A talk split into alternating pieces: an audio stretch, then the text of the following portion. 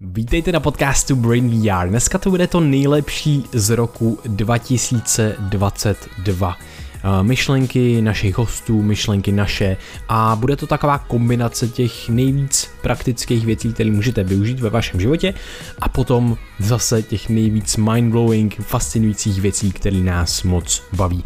Jo a už za týden začíná naše půlroční akademie Brain VR, kde po dobu 6 měsíců budeme mít každý měsíc jednu přednášku online a potom dvě bonusové offline. A projdeme všechno od biohackingu až po to, jak pracovat se svým mozkem a myslí, jak si zlepšit paměť, sebevědomí a všechny možné další užitečné věci.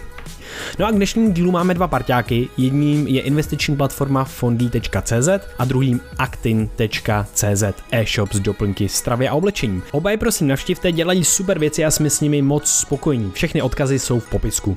Actin nás moc baví, protože má svoji značku produktů Vilgain.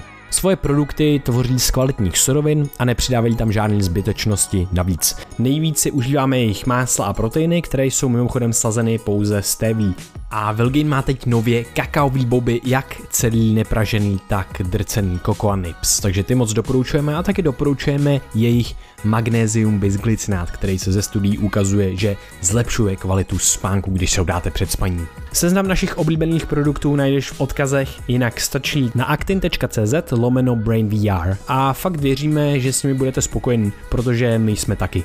No a další parťák fondí obchoduje s akciemi a investicemi podle vámi zvolené investiční strategie od bezpečné po agresivní za vás. Investování je dlouhodobá hra. Čím dříve začnete, tím lépe se peníze budou zhodnocovat a s fondy můžete začít a vyzkoušet si to třeba s tisícovkou. A mimochodem, posledních pár měsíců jsou na trzích propady a víme z minulosti, že peníze investované v propadu se zhodnotí nejlépe. Na rozdíl od banek a podílových fondů, kde se poplatky pohybují kolem 2 až 3% ročně, tak u fondů platíte pouze procent procento jedno. Neplatíte žádné poplatky za výběr a ten můžete provést kdykoliv. Všechno je transparentní, víte do čeho investujete a kolik. Mě osobně baví nejvíc vlastnost automatického rebalancování portfolia. Vlastně mě to celý moc ohromilo a s fondí pro vás máme 3 měsíce investování úplně bez poplatku, když zadáte kód B2TVA.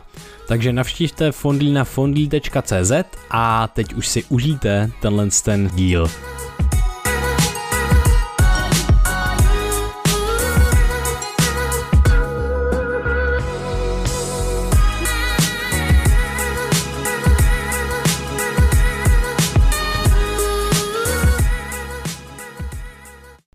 Do čeho máme investovat, abychom mohli změnit sebe a společnost? O tom nám povídá Václav Dejčmar v následujícím výstřežku. Zkusím takovou experimentální otázku, jestli jich tady nebylo málo. Uh, a to je, že mě vlastně zajímá jako mm, možná jako investorská perspektiva, takový příklad, kdyby každý měl nějaký jako balík peněz navíc, do čeho mm-hmm. investovat, aby jsme ten svět vlastně změnili, kde jsou ty jako jedny procenta. Já ještě než odpovím na tohle, tak do čeho investovat, jo, jako obecně, co třeba jako dobrý si udělat jako důchodový, důchodový spoření. Jo.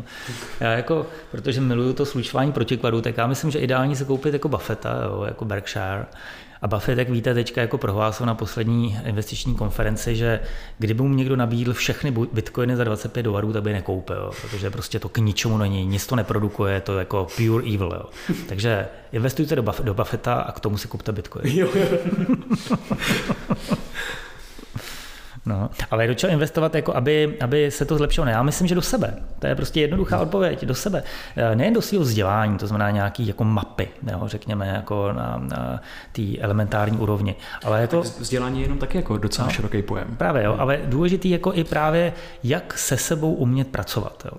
Jako myslím si, že právě jako mít, pořád to tady omýváme, jo, a mít jako menší rigiditu, chápat, že prostě ty naše emoce, jako je to je něco, co se nám děje, to nejsme my, to se nám děje. Jo.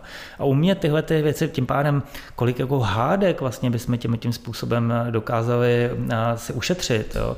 kolik bolesti bychom si dokázali ušetřit, protože bychom pochopili, že když se něco jako zlého stane, tak se to prostě teď děje, pojďme si prostě tím projít, jo, ale ty emoce, které jsou teďka, tak jsou teďka, oni zase pominou časem. Jo. Nevíme, k čemu to vede. Možná jako se to stalo správně, možná ne, to teprve musím vyhodnotit za nějakou delší dobu. Ale naučit se používat sami sebe své tělo, to se tak trošku učíme přirozeně, to nikdo se nepodivuje, ale i naší mysl, do toho si tvořit rozumné, nerigidní mapy. Jo. Hmm. Je, to, je to vlastně hrozně banální, jo, co tady si popisujeme, ale opravdu věřím, že kdyby takhle fungovala eh, větší část civilizace, tak to změní společnost a ta nová společnost začne prostě vymýšlet, eh, eh, nebo bude mít schopnost vymýšlet nové řešení pro aktuální problémy. Hmm. Nic lepšího nevymyslíme, jako, protože všechno to začíná od jedince. Ano. Tohle je skvělé. Já bych to jenom opřel ještě o pár jako zajímavých věcí a vlastně, že tohle, na tohle jsou studie. No? Na to, že, si, že budeme mít vděčnost, to zlepšuje dopaminový systém, kdy hmm. najednou můžeme, my máme širší vlastně schopnost jednat v tom světě, vůbec se pohybovat, hmm máme větší motivaci dělat věci a tak dále. Tohle to všechno, o čem mluvíme, nám snižuje stres, rozšiřuje spektrum vnímání. A hlavně prostě máte možnosti. ty super zážitky, protože ta vděčnost ano. znamená, že koukáte někde na horizont nebo na stromy, jak se říká, chodíš v lese, a řekneš si, ten neuvěřitelný. Jako, jo. Nebo tunely, tunely jsou jo, to je fast. ne, jsme schopni být uh, nejen jako pozorovatelé, ale opravdu jako prožívat jo, hmm. Takové fenomény, takové komplexní, složitý fenomény, které se vyvíjely miliardy let, až se to vyvinulo tady pro nás, aby jsme to jako prožili, užili, tak opravdu víc vlastně moc jako není třeba. Jo. Já právě ale si říkám, že hrozná, je hroz, možná, když se teda ptáte, jako co teda by bylo dobrý eh, a hodně třeba pomohlo, tak jenom se trošku soustředit, co opravdu k něčemu jako je, přispívá, řekněme, jako tomu, že eh, evoluce uspěje a civilizace půjde do další etapy a co úplně k ničemu. Jo. A já prostě si myslím, že jako pitomí je, že dnešní lidi eh, se tak trošku touží ubavit k smrti. Jo. Všechen ten jako filmový, videoherní průmysl, nakonec je to legrační krypto v mnoha aspektech, jako, tak celý ten gaming. Jo. To vlastně jako drží tu pozornost velmi pevně, protože to je adiktivní většinou. Když je to dobře udělané a funguje to, vydělá to prachy, tak je to adiktivní. Že? Vys, vys Facebook, jo? Eh, byl by hlupák ten tvůrce těch systémů, kdyby tam ty adiktivní prvky, které máme dobře zmapované, že jo, vědecky, nepřidal. No a Tohle to je prostě to, co opravdu není k ničemu. To ty vidět vlastně pro a, zevlí svůj život a čas, který je vzácným zdrojem. Nikam to pro ně ne, ne, se neposune, společnost se neposune je to k ničemu hmm. prostě. Tady k tomu jenom, že zase jsou zajímavé jako studie a lidi, co zkoumají právě gaming a samozřejmě není to, není to o tom, že člověk hraje 24-7 a je to skutečně to ten život úplně semlílá, no. ale lidem občas, občas hraní může rozšiřovat tu kognitivní kapacitu jo, a tu schopnost. To, to je zase o té míře. Přesně zpátky. tak, já míra, jsem jako, je to tak. Já jsem teď jako to bral, to vidíte, přešiftují tu svou pozornost, že jo, někam jinam, mm. jo. Vytvoří se někde jako jiný virtuální ano. dramata, že jo, kde teda něco znamená, když teda nic neznamená v běžném mm. světě, jo. Prostě Uh, nakonec nevymyslíme nic moc jiného, než že uh, naše úloha, náš smysl je být prospěšný pro ostatní v rámci toho, jaký máme potenciál, možnosti, schopnosti. Jo. Nic moc hmm. lepšího, jako co se týká otázky po smyslu, nevymyslíme. Hmm. A prostě skrze oči ostatních lidí můžeme jako koukat nejlépe na sebe. Hmm. Jo. To v tom gamingu opravdu jako nezamaká. Jo. Eh, to, je, to je vlastně moje další otázka. Jak teda být a nebo hledat sám sebe, protože hmm. potom všechno mi připadá že znova takový jeden z metanástrojů, že potom všechno je trošičku jednodušší, i když to hledání asi úplně jako nekonečný. Hmm. Ale tohle to možná se teď jako nabízí, ta autenticita. A Já prostě to. si myslím, tady byla ta správná otázka, jaký používat ty nástroje. Ne každý prostě jako si chce koupit někde nějaký psychrevikum a zkoušet to, neví jak, že jo, neví, to bohužel není legální, ty procesy nejsou dostatečně standardizovaný. Jo, a je to jako možná hudba budoucnosti, by by super, kdyby k tomu měl podle mého soudu každý, kdo chce přístup, ale zatím to tak není. Jo. Ale já si prostě myslím, že, jak říká William Blake, tak Road to Wisdom leads through, uh, uh, jak to říká, cesta k moudrosti vede skrze jako excesy. Jo. Já jsem zapomněl teda uh, ten, uh, ten citát, jo, ale jako ten exces, jo, nebo ten, ten zážitek uh, jako nějakého edge, jo, toho okraje, mi připadá, že je hodně jako dobrý, prostě si dávat. Všimněte si v minulosti, že to bylo naprosto běžný. Třeba v křesťanských kulturách byly časy půstu, jo? byly časy, prostě, kde jako eh, člověk jako měl rozjímat jo? a dát si eh, zkrátka najednou úplně jiný den, který prostě bude mít jinou povahu prostě než den běžný, že, kdy se pracuje To jsme úplně zapomněli. Jo. A prostě, řekněme, půsty, jo, to je to nejjednodušší, jak můžete ovlivnit své vědomí.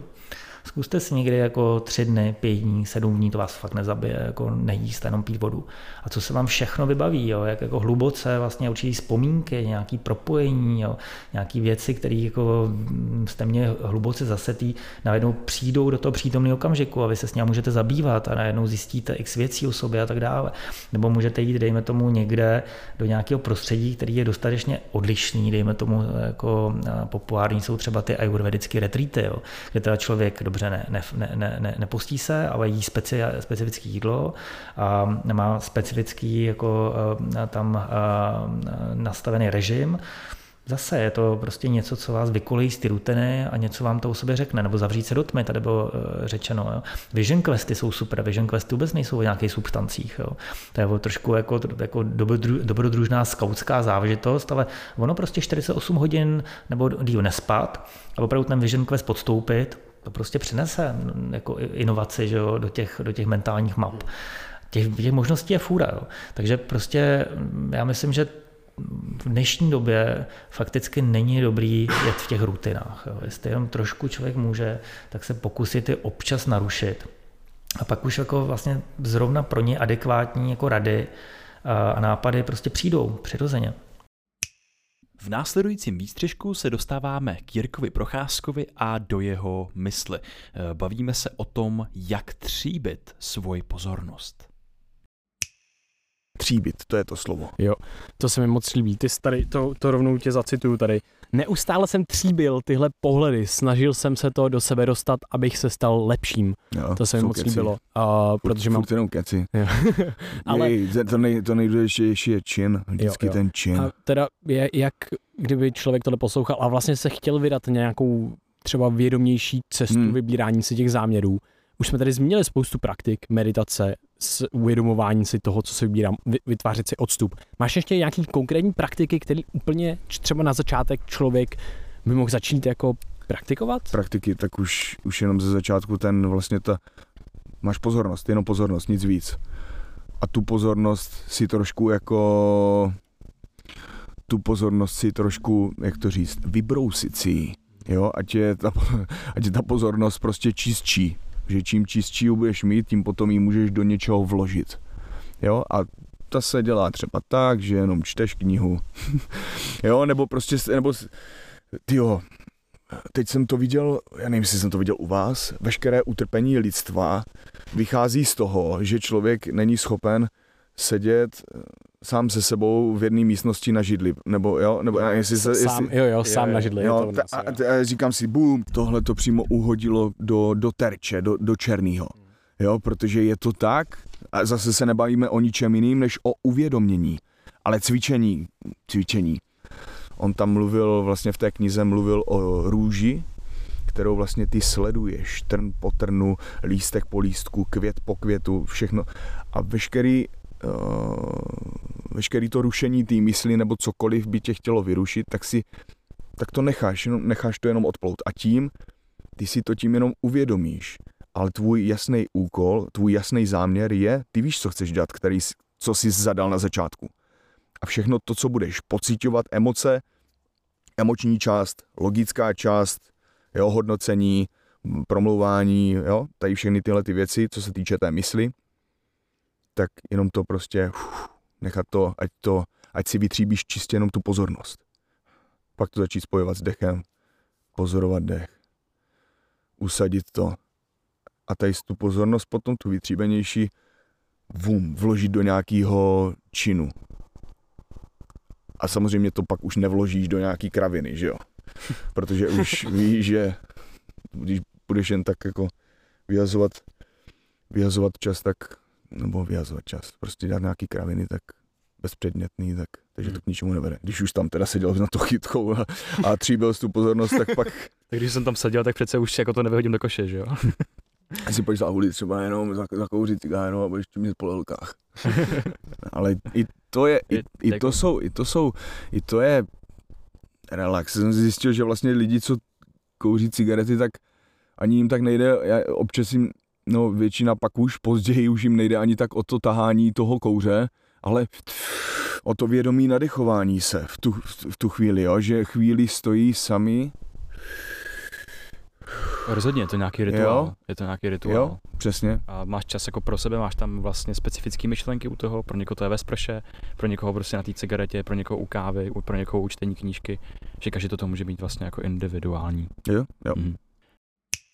Po Jirkovi Procházkovi a pozornosti budeme teď řešit neméně důležité téma a tím je naše duševní zdraví. S Vojtou s vámi zazdílíme ty nejužitečnější nástroje, jak se o něj starat a taky to, proč bychom měli myslet na svoje budoucí já.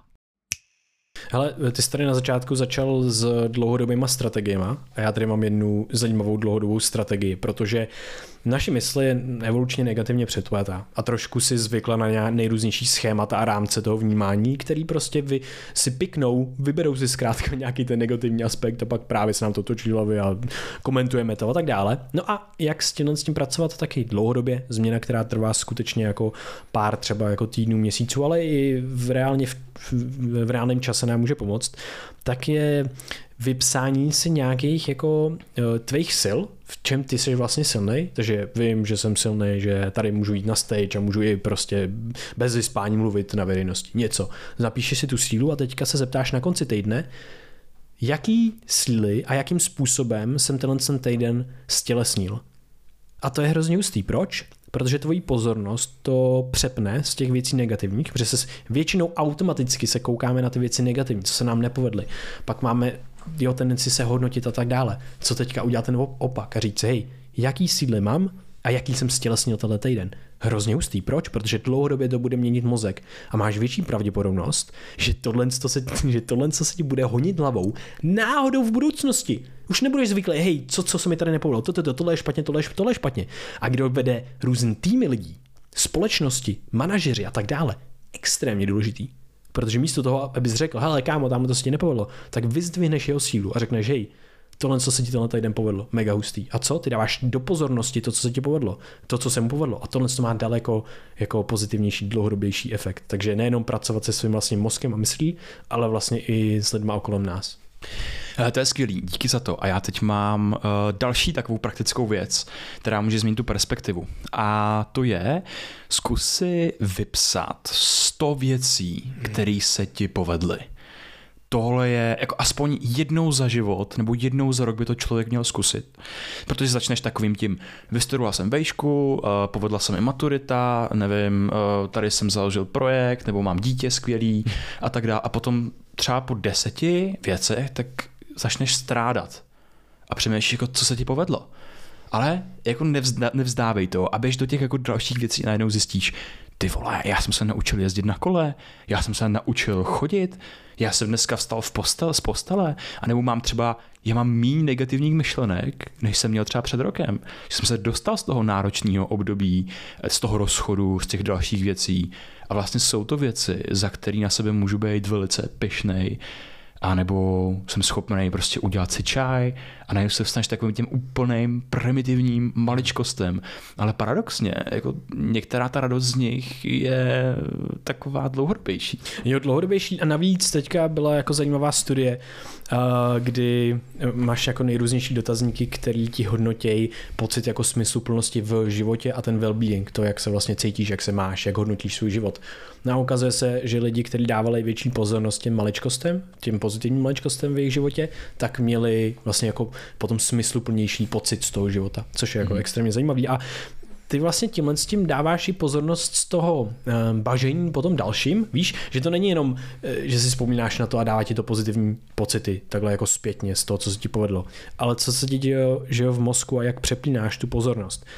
Často jsme nalazeni na, ten, na to bažení po té pozitivní zkušenosti, po té další pozitivní zkušenosti, a nebo potom, já nevím, jak lezeš po tom sociálním statutu nahoru, kariéra, materiální věci a tak dále. Prostě je to, je to logický, je to vy, takový jako vyzdvihování naší společnosti.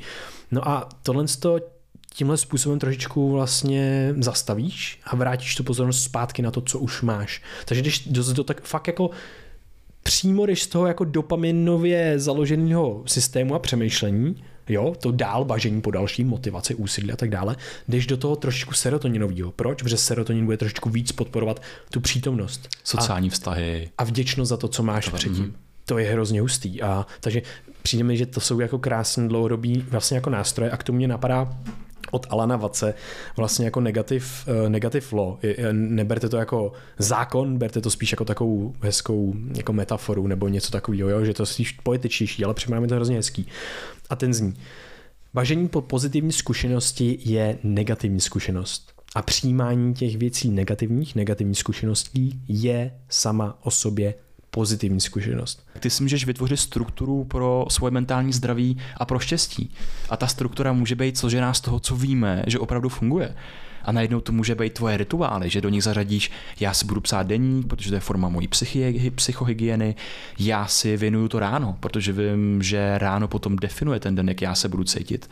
Nebudu se koukat tu první hodinu do toho telefonu, protože to ovlivňuje moje myšlenky, potom to ovlivňuje moje tělo. Věnuju si dvě až deset minut té meditace, ať už to pro mě znamená cokoliv. Můžu si vytvořit nějakou strukturu, která bude vyžadovat tu moji energii. Ono to bude nepříjemný cokoliv, co budeme dělat, bude pro nás nepříjemný, ale já si potom můžu jít zacvičit trošičku. Můžu udělat třeba jeden klik po každý, když jdu na záchod, jeden dřep po každý, když si jdu vyčistit zuby a najednou se to potom nasčítá, ale vytvořit si ty funkční rituály, které mě potom provedou tím náročným obdobím. A teď to neříkám jen tak do větru, ale mě tohle opravdu zachránilo. Protože když jsem byl fakt hodně v prdeli, a bylo to přesně skoro před rokem, na začátku toho temního období toho podzimu a tak dál, tak já jsem najednou zjistil, ty kráso, já jsem si přestal psát deník, Hmm. Já jsem si, já jsem měsíc nebo, nebo dva, dva, tři měsíce jsem prostě se nezameditoval skoro. Já jsem přestal chodit do, jako na procházky. Jsem bydlel v centru města. Přestal jsem chodit na dlouhé procházky a přestal jsem se s lidmi povídat o tom, o těch jako hlubokých věcech, o osobních pocitech a přestal jsem se stěžovat. Hmm. Já jsem si nestěžoval. A najednou jsem zjistil, já potřebuji nějaký věci zařadit zpátky do svého života. A najednou psal jsem si deník, teď se ho píšu nepravidelně, jako skoro minimálně jako každý týden. A začal jsem víc pravidelně meditovat. Začal jsem si vytvářet takový důležitý rituál, který pro mě bylo třeba měření HRV, který ti dává zpětnou vazbu o tom, jak se cítí tvoje tělo. Jo. A tohle všechno tak mi dalo neskutečných benefitů do života. A ten úplně největší, tak byly vlastně ty procházky. Mm že uh, Kierkegaard o tom mluvil, on byl známý tím, že chodil na ty procházky a chodil se jako vychodit ty svoje myšlenky. A když jsem si o tom vlastně přečetl, tak jsem začal chodit víc na procházky a zjistil jsem, že procházky jsou třeba pro mě konkrétně ta psychohygiena. Hmm. Že já když nechodím na procházky, tak mě se ta hlava prostě neodbůšituje, neodsere. Hmm. Takže já musím chodit na procházky a pro mě to je jeden z těch důležitých rituálů toho dne. Pro mě, co, co, co já jsem si udělal pro moje mentální zdraví, um, tak úplně čistě fakt jako moje věc, kterou jsem si vymyslel před třema asi rokama a je to mental health check. Je to prostě check nějakých věcí, který já, když nemám splněný, tak svůj subjektivní prožitek nebudu brát tak vážně. Proč? Protože vím, že to je pravděpodobně nějaký bullshit. Proč? Protože moje tělo nedostalo dostatek spánku, nedostalo dostatek cvičení, žralo prostě úplné blbosti. Hej, tohle nás ovlivňuje na ten mentální stránce, no, jak jsme mluvili na začátku. Takže co já mám? Mám mental health check a je tam cvičení, spánek, strava, a mentální nějaká duševní hygiena, což znamená meditace, mindfulness, procházka, psaní si deníku. A když si neodšeknu všechny ty možnosti, což se děje, je to v pořádku, ale zrovna když mám nějaký ty negativní myšlenky a zjistím, je, hele, já jsem si tady, nevím, nezacvičil něco, nebo nešel jsem na tu procházku a nenapsal jsem si deník dlouhou dobu. Ne, dlouhou dobu jsem nemeditoval tak si řeknu, aha, OK, takže to, co se mi, já se nem, nemám čemu divit, to je v pořádku teďka, to, co se mi děje. A já jenom zpětně potom budu zařazovat některé ty věci pomalu, ale jistě, aby to bylo udržitelné, abych to zase nepřehnal, abych nebyl frustrovaný, abych u toho vydržel a prostě nebudu brát ten svůj stav tak vážně. Samozřejmě řeknu, yes, yes tohle je real, já něco prožívám, ale ne, nebude se mi hroutit svět, že to je permanentní nebo že něco, něco, něco. Přes spoustu těch negativních myšlenek je potom, že hej, já se to nezbavím, nebo nějak to nekončí, hmm. nebo takhle. Ne, hmm. přejde to. A co řekl Marcus Aurelius, ono to přejde this shall, this too shall pass, mm-hmm. což si myslím, že je hodně krásné. A co bych toto ještě přidal, že ty to můžeš pomoct, aby to přešlo? Ano, přesně. Nějakým tím akčním krokem. Ano. A tady na tom mám právě citát, že Nejpraktičtější dovednost v životě je naučit se dělat věci v moment, kdy se ti chtějí dělat nejméně. Mm-hmm. Shane Parrish. A to může být s meditací, to může být s tím cvičením, to může místo toho, že se podíváš na telefon, tak opravdu jdeš ráno uh, na to slunce se podívat za to okno. A víš, že to pro tebe má daleko lepší uh, účinky, než ty si když čumíš jako do toho telefonu. Teď nás čeká Honza Vojtko. Budeme se spolu bavit o intimních vztazích, o tom, jaké typy přátelství, ale i samoty existují a taky o tom, jestli může být třeba muž a žena kamarádi. My víme, že ten mozek se doformátovává v nějaký úplně plný kapacitě kolem 25. roku věku. Teď jsou někde nějaký jako výzkum, který ukazují, že to možná, protože ta doba je takhle rychlá, že to může být trošku díl. Ale proč to říkám? po 25. roce věku už je téma přátelství opravdu velmi složitý, nebo složitější. Proč? Protože mě už nepomáhá biochemie, nepomáhá mě, ne, ne, jako, nebo nepomáhá, nebo nekomplikují mi to ty hormony rozbouření, protože on se to všechno jako uklidní a začne se to stabilizovat a jsme zpátky u, u té stability jo, a tak dále. A já najednou začínám hledat lidi, kteří jsou povahově a kteří jsou postojově se mnou. A to už může být komplikovaný. Protože já můžu mít uh, jako potřebu, a teď, se vem, a teď hledáme přátele, ale úplně priorita může být hledat intimního partnera.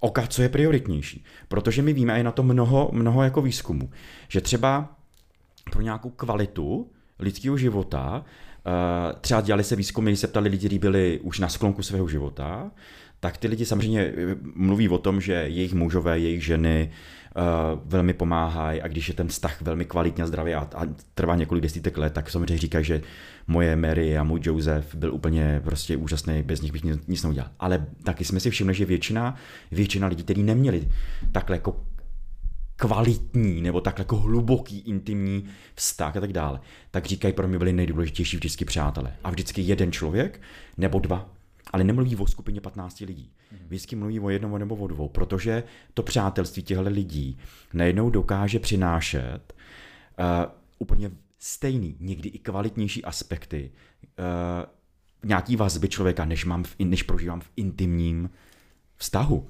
A takže voilà. A, a tyhle výzkumy vlastně jsou jedni z prvních, který vlastně přivedli mnoho psychologů, klinických psychologů, psychiatrů, který přivedli k tomu, aha, my vlastně nemusíme prožívat život v intimním vztahu. My můžeme prožít život, než bychom ho neměli, než bychom se o to nepokusili, ale nemusíme mít v hlavách, protože to nám ten pseudoromantismus říká. Nemáš, nezažil si intimní vztah, jsi divný zlej člověk. Jo, neumíš to, co se říká těm mladým lidem, že teď neumíte vztahy, jo, co, co, co, a tak dále. Ale najednou může to být o tom, že já můžu prožít velmi silný vztah s nějakým velmi silným přátelství, ten člověk, přátel, přítel a tak dále. Dokonce můžu prožít v mužsko-ženském přátelství. To je ohromný mýtus, hmm. ve kterém my jako žijeme. A zase je to ten pseudoromantický mýtus, který vlastně říká ty dvorní sonety a, a, a nebo Kataři prostě někdy ve 12. století říkali ne, jak oni vlastně považovali lásku za božskou a tak dále, tak vlastně nedovolali, říkali, nesmí muž s ženou, nemůžou být přátelé, protože vždycky dojde k tomu spojení ty hmoty a ta hmota je nečistá a musíme to udržovat jenom na ty jako na tyhle ty bla, bla, bla. Takže to přátelství je opravdu jako ohromný téma a my opravdu jako zjišťujeme, že může být pro takřka i většinu lidí daleko kvalitnější, nebo může takhle, může přinášet daleko kvalitnější substance pro tu mojí pohodov, pro ten můj pohodový, šťastný, spokojený, naplněný prostě život. To, co říkáš, je hrozně důležitý. A teď tady já mám takový uh, jeden koncept a ukazuje se, že jsou nějaký jako tři typy přátelství. A je hrozně zajímavý, že stejně jako ty máš nějaký uh, doporučení uh, zdraví stravy a tak dále, měl bys sní tolik zeleniny a tolik ovoce a tolik proteinu, tolik tuku, tolik sacharidů, tak to samý doporučení nemáš, kolik bys měl strávit se svýma přátelama, se svou partnerkou, partnerem, anebo s nějakou skupinou lidí. Hmm. Ale ty do, dopady na to zdraví, když nemáš vyřešenou tu stravu, tak jsou špatný, když bys nejet nějaký typ nebo nějaký vitamin vůbec, co ho neměl ve stravě, tak to bude dost blbý. Ale když nemáš typ toho přátelství třeba, tak to je taky dost blbý. Jak jsme se bavili na začátku, podobně jako obezita, podobně jako kouření a tak dále. A ty tři typy, jeden z nich je ten intimní, druhý je právě ten, tento přátelství, to normální, tu máš tu skupinu lidí. A potom je třetí typ a to je nějaký, nějaký jako kolektivní. A ty můžeš být osamocený, osamělej ve všech těch třech typech. A ty potřebuješ dávkování ve všech těch třech typech. A jenom tady to zaobalím krásně s tou to, to, tak, to kolektivní přátelství, to je, ty se potřebuješ identifikovat s tou skupinou. Já jsem ten fotbalista, já hraju fotbal a to, já jsem ten, ten co chodí na biologii na, na Karlovou univerzitu. A já, já jsem zažíval vlastně velmi silně tu kolektivní osamocenost, když vlastně jsem vyšel z té školy, prostě protože předtím, hej Gimple, jo, pár kámošů tady, a, a jsem na tom Gimplu a teďka, a jo, jsem na biologii, jo, super, tady mám lidi a mám tam ty, ty jednoduchý vazby, které nejsou moc náročné a byly hroz, pro mě hrozně jsou důležitý a najednou jsem se ocitnul hmm. vlastně sám a teď konečně se mi rámcuje, OK, jakou tu, jaký ten typ samoty jsem cítil a tak podobně, takže to jsem chtěl jenom, že, že se to takhle krásně jako doplňuje a jako chtěl bych se zeptat právě i na to, ještě, ještě k tomu vlastně, co se děje v rámci toho dospívání, že, jo? že na začátku jsme, jsme hození s tou skupinou lidí a to přátelství se vytváří i na těch Jo, ukazuje se, že pouto vzniká na základě fyziologické synchronizace při nějaké zkušenosti. No. Takže vlastně, hele, tamhle jste se smáli v třídní učitelce prostě ve třídě, protože něco, hej, to je tak strašně poutavá věc. jo, jako, ale je to tak prostě. Jo, jakože, a je to tak a budete si to, z toho dělat prostě prdel celý svůj život potom, jako. A to je strašně zajímavý a tohle to potom ztrácíme, jo, protože přesně, ustalujeme se, ty hormony už tak ne, nejedou a, to, a najednou nemáme ten jasný schedule, jasný plán, jakože hej, tady jdu do školy, tady budu 8 hodin s nějakým člověkem.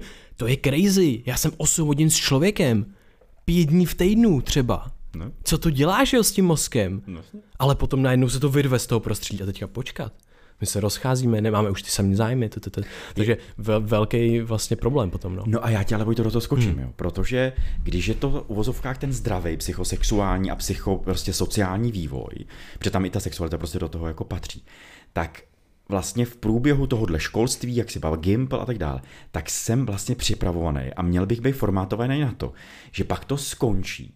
Proto až pěta, kolem 25. roku ta příroda fakt není blbá. Ona fakt jako ví proč že prostě kolem 25. roku věku já už prostě buď jsem ten pekař, nebo jsem ten byl, nebo někdo. A to není o povolání. Prostě já najednou kolem 25. roku mám najednou nějaký období, kde se mám settle, jakože ty se mám opravdu jako, jako zahnízdit, mám se stabilizovat a ty průběhy, nebo vlastně to, co se dělo předtím, mě mělo na pomoc k tomu ustát ten pocit té samoty, nebo pocit toho hru, hrůzy, že najednou nejsem s těma lidma prostě 8 hodin, 5 dní v týdnu a dokonce o víkendu, protože ještě jako s dalšíma pětima prostě týpkama hrajeme fotbal a máme prostě zápas a nebo máme trénink jo, a tak dále. A to je právě to, jo, že my jsme, mě, my jsme vlastně připravovaní na to zvládat tenhle typ samoty. A to je právě průšvih tohohle světa, že jak se toho děje strašně moc. Jak se děje, jak, ne, nejenom, že jak jsme se bavili, jako rozšiřujeme to pole působnosti, roztahujeme ty věci do toho, jako do toho horizontu, že můžeme dělat cokoliv vlastně a tak dále.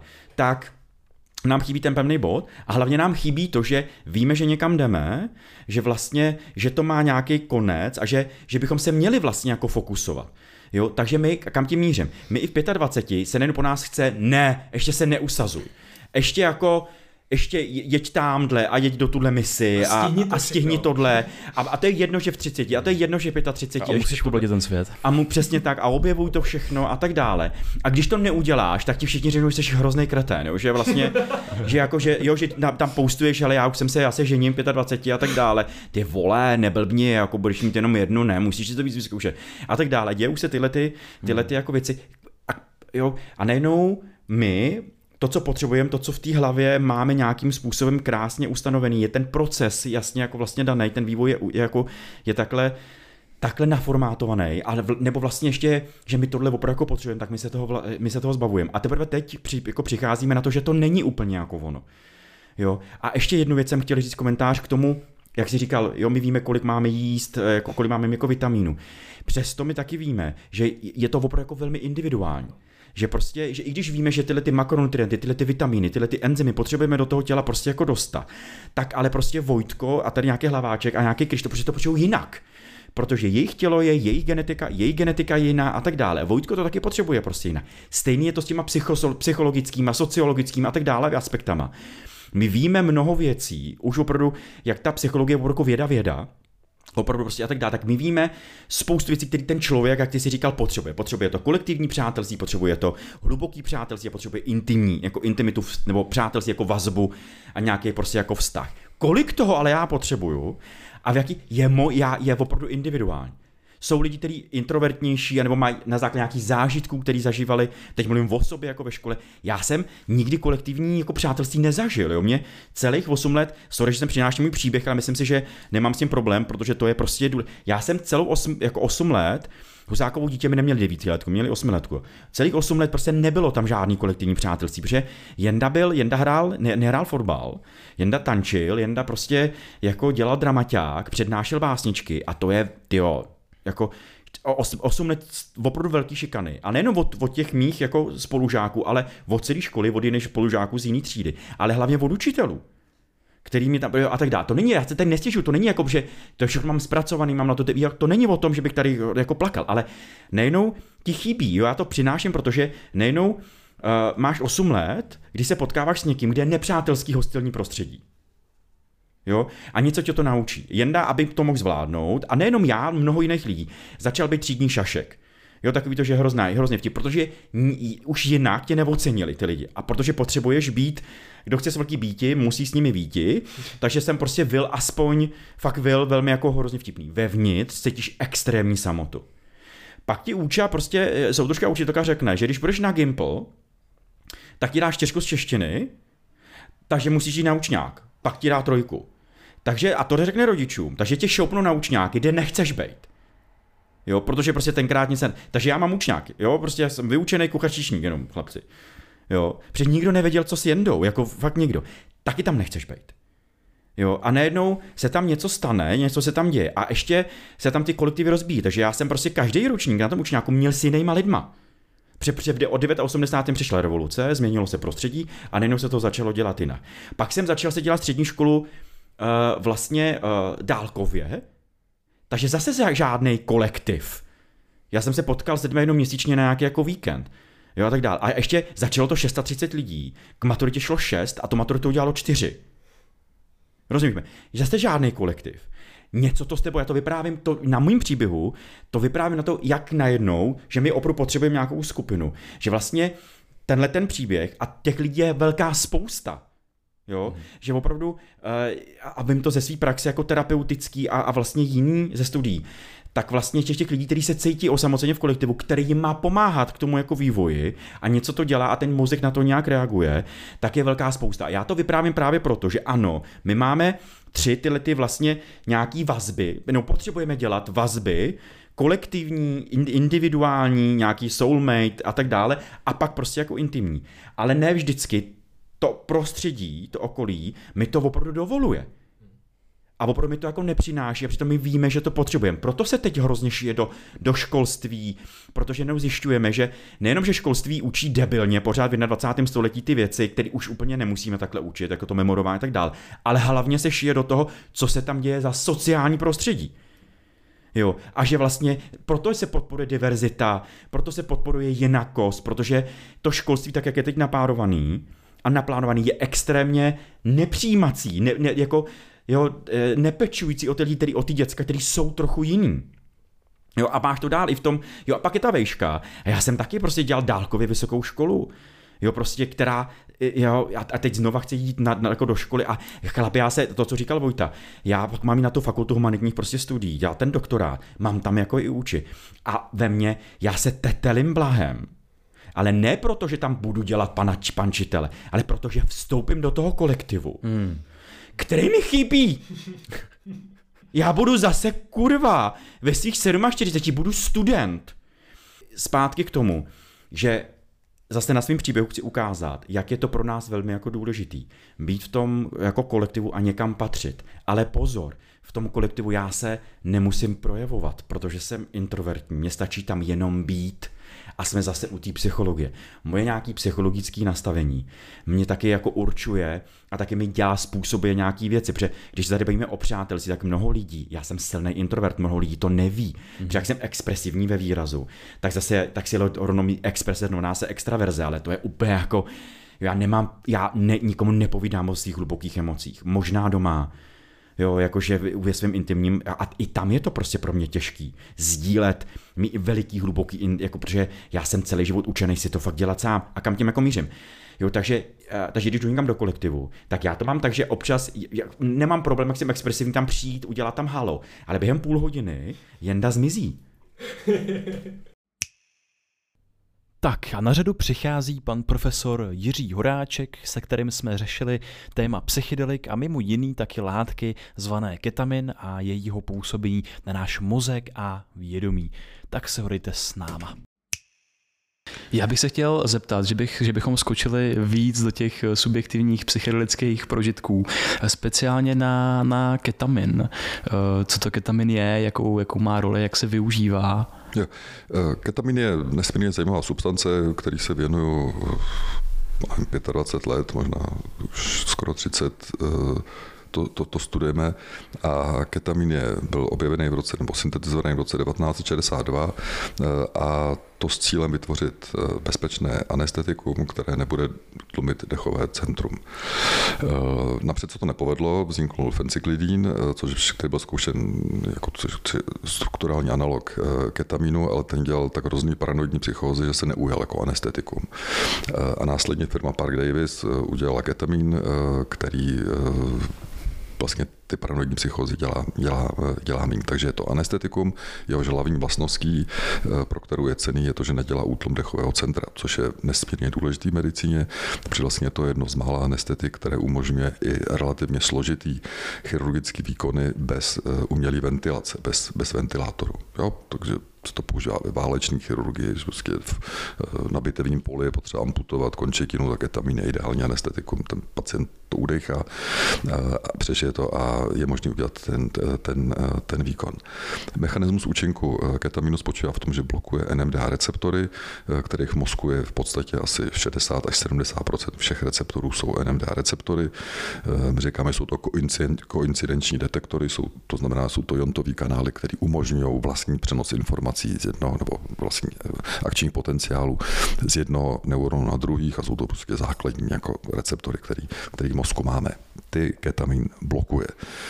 Když je zablokuje, když jsou zablokovány výrazně, tak to dělá celkou anestézi, která umožňuje operace a když je zablokovaná menší část těch receptorů nebo ta dávka ketaminu je nižší, tak to neudělá ještě celkovou anestézi, ale udělá to alterace psychiky, které jsou nesmírně podobné ve své fenomenologii klasickým, klasickým eh, psychedelikům, který fungují jinak, nikoli přes NMDA receptory pro glutamát, ale přes receptory serotoninové. Dneska už víme proč, eh, jsou ty prožitky eh, tak podobný, ta kaskáda IQ, která se spouští klasickými psychedeliky, LSD, psilocybin a tím, co dělá eh, ketamín a další disociativní anestetika, ta kaskáda se někde potom prolne a, tam, a to je důvod, proč je to, proč je to do značné míry podobné. Eh, to, v čem eh, ketamin se odlišuje od těch klasických psychedelik, eh, je v tom, že skutečně působí disociativně, to znamená dělá odpojení člověka jak od prostředí, v kterém je, tak od sebe, sebe sama, což je zajímavá vlastnost, která souvisí taky čast, která souvisí na té imaginativní rovině třeba s prožitky blízkými smrti nebo s prožitky smrti, které jsou po ketaminu docela jako častý, až bych řekl řekl, že jsou pro ně typický, že má člověk pocit, že se rozpouští a je tam skutečně na té ideatorní roli se objevuje ten moment, teď umírám, tohle je smrt, tak aha, tak takhle to vypadá, už jsem umřel a takhle to vypadá za tou, za tou, za tou smrtí. Jo, podle moje cyklus kognitivních jako dějů, no, myšlenek, který se velmi často na tom ketamínu objevují, velmi často, 50% lidí třeba to má takhle. Jo, dejme, dejme tomu. Ketamin je nesmírně zajímavý v tom, že eh, jeho efekt, ten, ten, ten efekt při jednorázovém podání trvá asi hodinu a hodinu až, až dvě hodiny, což je taková docela dobrá doba. Eh, třeba i prakticky, když se to využívá psychoterapii, tak je důležitý pro nás i ty praktické věci. To znamená, je rozdíl, když někým mám sedět, terapeutický sezení trvající 10 hodin jako po lezdí, anebo dvě hodiny, jako pracovní doba a tak dále. Jo. Všechny tyhle ty věci jsou, eh, jsou, jsou důležité.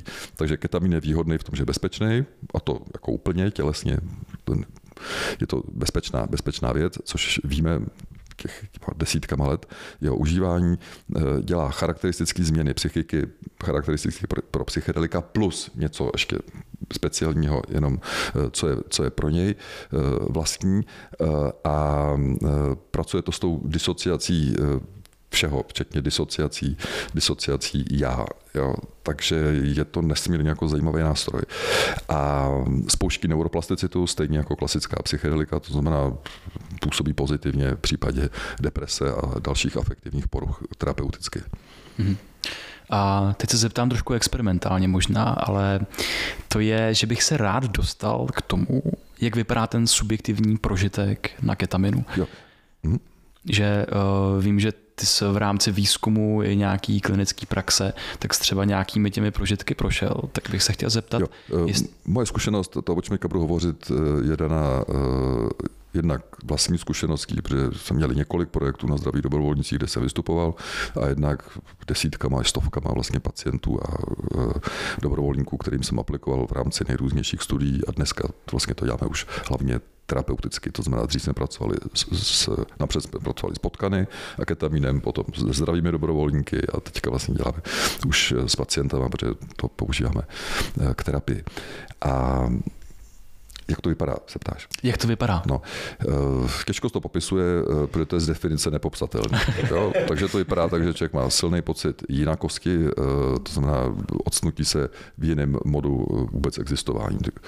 Jo, je to jiný, ježiš, to je zvláštní, to je zvláštní, to je zvláštní. Čo furt to běží v hlavě, prostě to je, to je zvláštní. Není to ničemu podobný, co máme z předchozí naší, naší, naší zkušenosti a ta jinakost je dominující.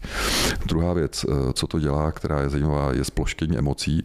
To znamená emoce, které normálně mají nějakou amplitudu v našem, v našem prožívání eh, která je předem, předem daná, eh, ta amplituda se na klasických psychedelicích se zvětšuje, člověk prožívá intenzivnější, tak ten ketamin, ketamin to absolutně splošťuje. Takže emoce jsou jako, jako plochý a člověk je v takovém jako blazovaném, indiferentním stavu, kde i třeba ten děsivý prožitek smrti vůbec jako nesúzkostňuje. Je tam skutečně dominující emoce je zvědavost, což ani není emoce, eh, a údiv, což emoce je asi. Jo? Takže údiv a zvědavost, ale smutek, úzkost, eh, radost, štěstí, to všechno zmizí a to je ten disociativní mechanismus, to je, to je uříznutý, to je sploštěný. Což z hlediska vhledu eh, je taky zajímavá věc. Jo? My myslíme, že jsou nutný a že jsou, prostě považujeme za samozřejmost, že nějak být nemůže, nemít emoce je jako, jako divný jako. Eh, a, a, a, a zajímavý ta vlastní fenomenologie nebo ta symptomatika je méně barvitá než u těch klasických serotoninových tryptaminových antipsychotik, to znamená eh, ta psychedelik. Eh, to znamená, jsou to spíš takové jako barevné barevný plochy eh, a textury, které se, se objevují a ty textury si dovedu jako zdůraznit, to je to jako texturální, protože z hlediska percepčně mi to připadá, že ketamin vlastně rozkládá naše vnímání nebo ty věmy na nějaký základní konstituenty, ze kterých normálně se věci skládají. Věci skládají z čeho? Z barvy, textury, povrchu, nějakých kontur. Jo? A člověk vlastně v tom ketamínu vidí tyhle ty konstituenty úplně odděleně. Jo? Normálně jsou dohromady vlastností, určují, jsou to, co určuje tu věc a tam najednou člověk vidí povrchy, vidí barvy, ale, ale vidí povrchy bez barev. Nebo, nebo zvlášť. Jo, fakt, fakt zvláštně to jako hodně, mně to přijde nějaký prostě Photoshop, jak tam, člověk, jak tam jsou ty tlačítka vedle, prostě z kterých se ten objekt dá, čím se to dá vybarvit, jak se to dá udělat, tak člověk jakoby vidí prostě tyhle, ty, tyhle ty ikonky jako, že je neposkládaný. To si myslím, že je další věc, která má velký potenciál jako výzkumný vlastně umožnit mm-hmm. zkoumat tím, jak ty věci se skládají dohromady mm-hmm. za běžných okolností.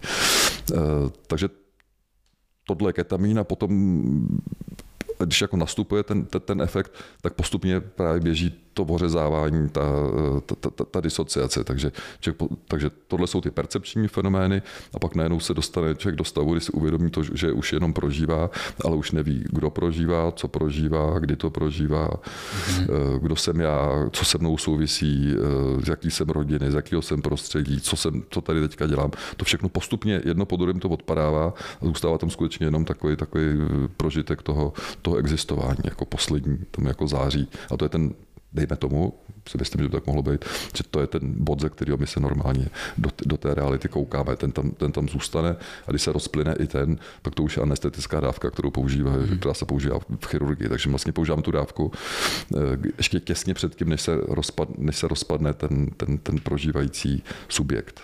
Ta, ta, no.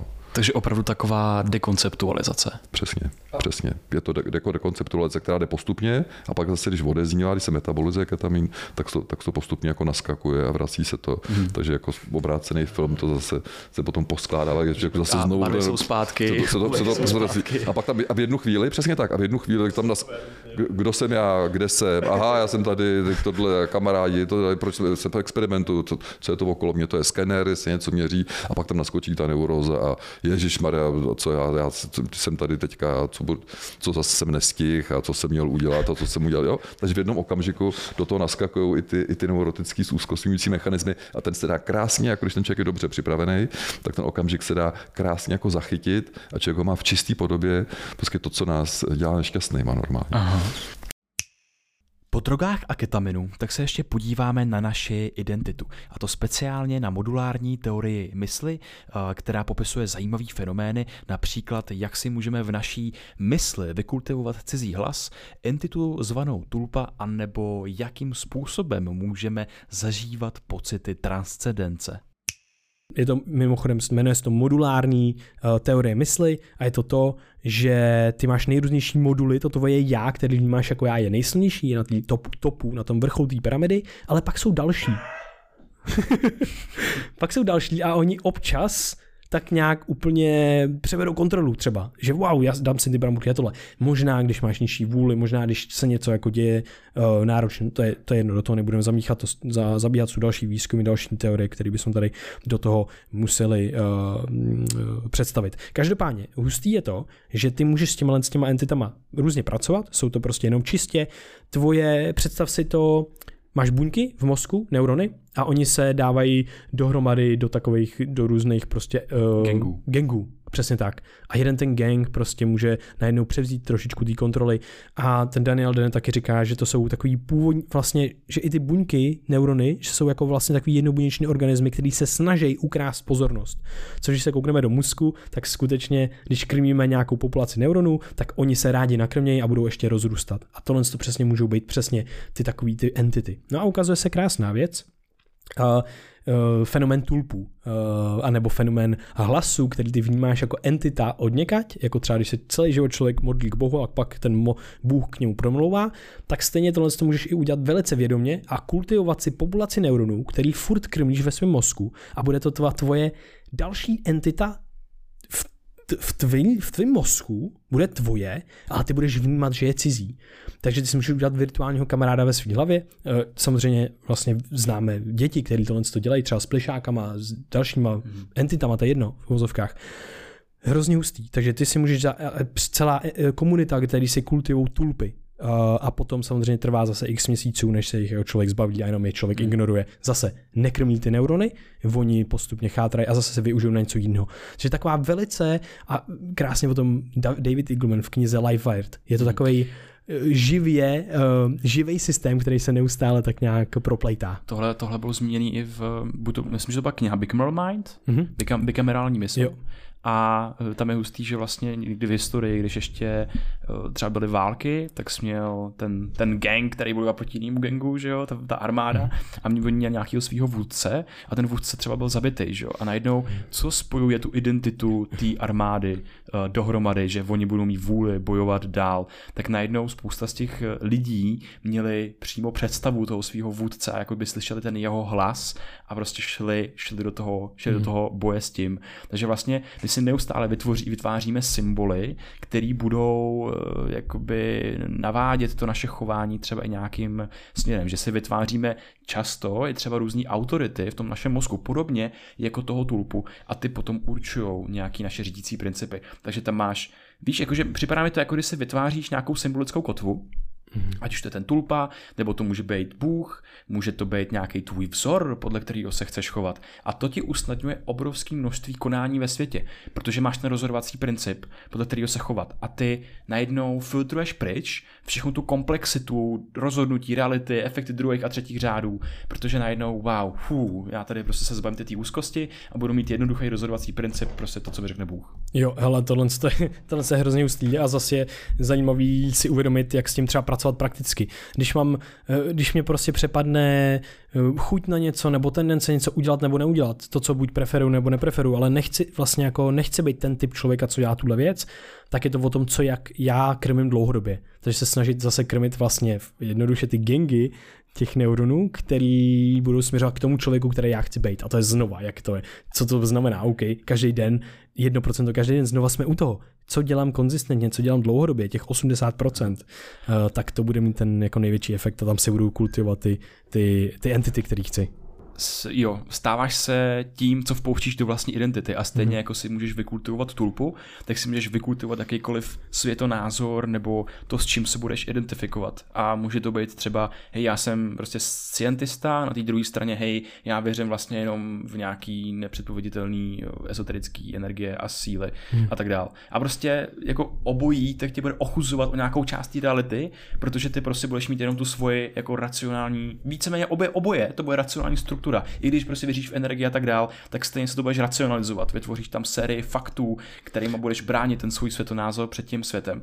No a samozřejmě ty tyhle ty struktury, jako ten hlas v té hlavě, můžeš oslabovat tím, jakým budeš dát pozornost. A můžeš to obohacovat o vícero směrů, o vícero názorů, o vícero střetávání se s tou realitou a tím pádem v tom mozku, který, eh, tak to vnímám já v té mysli, který se vyskytuje nějaký extrém, že ty přidáváš nějakou výraznou důležitost nějakému hlasu, stejně jako u toho tulpy, může to být hlas tady tohoto třeba ezoterického směru, vědeckého směru, bla, bla, bla, bla, tak vytváříš větší balans mezi těma směrama a zase se tím díky tomu můžeš, můžeš si tím, tím trénovat jednoduché vlastnosti, jako je otevřenost, nedogmatičnost a nějaká schopnost aktualizace svého svýho názoru hmm. a to mi připadá neskutečně užitečné. Jo a, a taky vlastně my jsme tady to hezky, prošli jsme to tak jako, že um, skoro, že jsme mávali, mávali rukou, že to je jasný, ale tam to uvědomění toho, že nejsme ta stálá entita a že jsme neustále uh, někdo jiný, že se každý den probouzíme a rozpomínáme se, kdo jsme, což krásně cita, cituju, to je uh, od uh, ten, jak se jmenuje, citut.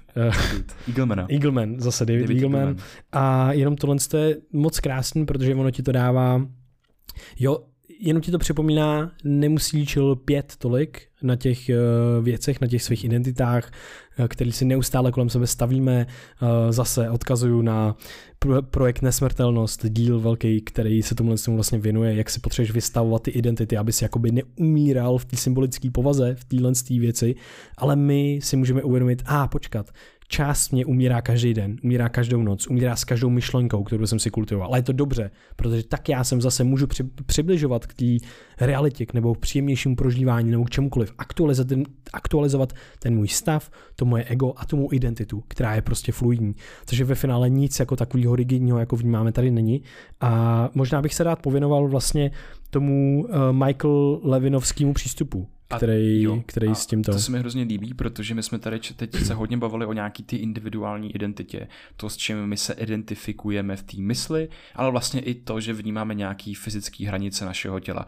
A Michael Levin je hrozně hustý v tom, že najednou tady můžeme se začít bavit o nějaký jako transcendenci, jo, že vlastně tady musíme říct... No, jenom, nemůžeme, uh, nemůžeme to vzít od spodu, jako že bychom prošli... to vezmeme od spodu, jo. ale vlastně jako jenom to popíšu, že vlastně transcendence jako pro nás je něco, co nás jako přesahuje mm-hmm. a může to být jenom to, že ty se identifikuješ ty jsi to o tom na začátku mluvil a říkal si, že o tom nechceš mluvit dál, teď to můžeme mm. rozebrat. Okay. Že máš ty svoje hranice, identifikuješ se s tím Vojtou tady a teď, který prožívá a který vnímá a má nějaký omezený vnímání, že nemůžeš vnímat jako ten stůl, ale zkrátka ty se můžeš identifikovat s nějakým širším, širším uh, s hlukem, nějakým širším gangem a může to být, může to být tvoje rodina. Jo, jsem, jsi prostě Vojta, který patří do nějaké rodiny. Jsi Vojta, který patří do nějakého města, do nějakého prostředí. S brandem, můžeš se identifikovat jako Brain VR nebo něco. Můžeš se jako Brain VR, takže máš neskutečně moc možností, jak vlastně transcendovat, přesahovat tu svoji identitu toho vlastně chudáčka živáčka, který má svoje fyzické hranice. Hmm. A tady najednou přichází Tahle to je ta transcendence a tady přichází vlastně do, uh, do té hry další nejrůznější faktory a Michael Levin. Jo a s tou transcendencí jenom ještě bych rád upozornil, že to není, že ty si jenom vybíráš ten gang, s kterým se identifikuješ. Tvoje přímá, tvoje povaha přímo, tvoje podstata je transcendentní, protože tu tvou zkušenost, co ji teďka tvoří, Mojí zkušenost teďka tvoří ten svět, spolu utváří, ještě v rámci evoluce, takže nejenom fyzicky teď a tady, že tahle místnost, teď se odváží takhle můj hlas, proto já o tom můžu mluvit, ty jsi přede mnou, ty jsi obsažený v mysli, já tvý a tak dále, posluchači můj, mají můj hlas obsažen v jejich mysli, Nevyberou si to. A takhle já přesahuju do toho prostředí. Jenomže to prostředí taky přesahuje do mě. Já jsem součástí. Já, proč máme tu tendenci se oddalovat? Aby jsme se v něm prakticky pohybovali a tak dále, ale to není to tak přesné vnímání reality, jako to, že já spíš vplouvám a splývám s tím prostředím tak nějak částečně. A to jak evolučně, tak vývojově individuálně, ale jenom fakt představte si, jak vás sakra ovlivňuje prostor, v kterém jste. No přece hejbete se podle toho, kde jste. Představte si slepce s hodí, jak jde po ulici. Kde končí ten slepec? No on přece dává signály skrz tu hůl na tu ulici, ta ulice mu dává signály zpátky a podle on udělá, tohle, toho udělá další a další krok. To je krizi, to je prostě hustý. Takže jenom uvědomit si, že to není nějaká, že to není jenom v té mysli, že si představíme, že někde jsme, ale my sami, ta naše biologie, přímo fyzická struktura je velice úzce před, propojená fundamentálně, ty fundamentální úrovni. Jsme součástí reality, jsme součástí vesmíru a je propojená a jsme transcendentní povahy, což je pro mě úplně hustý. A já to teď ještě přimíchám nějaký uh, tvůrčí a pohybový aspekt možná, hmm. protože zase ty vlastně pohybuješ s tím světem a ten svět ovlivňuješ. Jo? Můžeš tam tady tvořit věci, ovlivňuješ zase, vezmu to od té rodiny, město, prostředí, další lidi a tak dále. A tím pádem můžeš mít impact na vlastně jako skoro celý svět. Jo, že kdybys tady nebyl, tak ten svět není takový, jaký je. A ty Přesně každým tak. tím momentem ovlivňuješ celý ten svět, celou tu realitu, protože v tom jednom střípku nemůžeš oddělit ten celek od toho mhm. jednoho mm. patřičného střípku. Jo. A stejně jako ty, vlastně botu mám ze spora nahoru, ovlivňuješ ten svět, ten svět ovlivňuje tebe ze zhora dolů. A tady přichází ten mindfuck, protože ty nevíš jak. Ten svět tě ovlivňuje na tolika úrovních té komplexity. Já si to představu, jako když do tebe jako se napoje jakoby takový hadice do různých jako částí a najednou tam začnou proudit vlastně nekonečno vlivy, nítek vlastně nekonečno úplně. Nítek, hmm. nekonečno vlivů. Au. Zastraní vlivy. Přesně tak a může to být velice jako špatná zkušenost pro člověka, protože se ti můžou dít dobré věci, špatné věci, ale zkrátka jsi součástí systému prostředí, který tě ovlivňuje a ty nevíš, jak to prostředí hmm. vypadá jo. z nějaký jako jiný perspektivy. Jo, a jenom ještě takový mindfuck do toho, že to může být i tlak, to může být teplota, to může být tohle všechno, jaký mění sauna, jaký mění chlad. Tohle všechno jsou ty vlivy a jenom představ si, že lusknutím prstu se objevíš na Marsu, asi přestaneš fungovat. Asi úplně nebudeš uh, moc dobrý, protože ty nitky budou prostě porouchaný. To znamená, že ty dáváš smysl pouze s těma správnýma nitkama. Co jsou ty správné nitky? Planeta Země prostředí, kyslík, vzduch, který obsahuje určitý procento kyslíku, oxidu uhličitého a bla, bla, bla, bla. Všechno tohle, co jsou nitky a teď si můžeš uvědomit, aha, takže já existuju a jsem smysluplný až v tu chvíli, když souzním s tím prostředím, jsem v souladu s tím prostředím a ten soulad vznikal 3,8 miliard let. To je brutální. Jakože, tak a, a pak ještě samozřejmě vznikal vůbec ten vesmír utvářel tu planetu a tak dále, takže jsi z tohohle z toho všeho součástí a všechno to je v souladu. A myslím si, že je krásně, že je velice po, jako užitečný, když se někdo ptá na ty velké otázky smyslu života a v životě a tak dále, ty jsi řekl hrozně důležitou věc. Kdyby jsi tady nebyl, tak by to nebyl tenhle vesmír. Je to takový, jo, a to je jedno, že by to byl prostě jako nemůžeš to oddělit. Nemůžeš oddělit část od toho celku, protože celek tvoří části. Takže prostě všechno je důležité, včetně tyhle propisky, včetně tebe. A co to bylo s tou černou dírou, že tady ne, ne, že kdyby tady nebyl, tak jo, to jo, se mi hrozně líbí. Jeden, kterém... jeden smysl, to říká Juraj Málek a jo. ten říkal, když jsme se ho ptali jako na smysl života, což se ptáme skoro všech, tak, eh, tak říkal, že kdyby tu nebyl, tak by tu po něm byla jáma, do které by ostatní lidi padali. Krásně. To se mi líbí. Jo. Tak a tohle je konec. Tohle byl náš výběr toho nejlepšího, s čím jste se mohli setkat v roce 2022 na našem podcastu. Určitě by toho bylo daleko víc, ale eh, nevešlo, nevešlo se nám sem všechno a tak se můžete sami vracet k jednotlivým dílům a pustit si je ještě jednou a dozvědět se zase něco nového nebo něco z jiné perspektivy. No, takže mě už nezbývá nic jiného, než vám popřát eh, krásný zbytek dne. A pokud se vám to líbilo, tak si budeme moc vážit toho, když to zazdílíte se svojí sociální bublinou, s dalšími mozky, s dalšími ušima, eh, nebo jak se to říká, No a taky, kdybyste chtěli a neměli toho pořád dost, máme venku naše online kurzy Průvodce mozkem a myslí, mentální modely a taky biohacking a nebo biologická optimalizace, kde jsou ty nejužitečnější nástroje, které jsme vyfiltrovali za roky, co tohle děláme. Takže mrkněte na stránku brainia.org, kde najdete více info a my se na vás budeme těšit zase u dalšího dílu nebo někde ve světě offline na nějaký akci na viděnou. Mějte se krásně, Ahoj. Brain VR.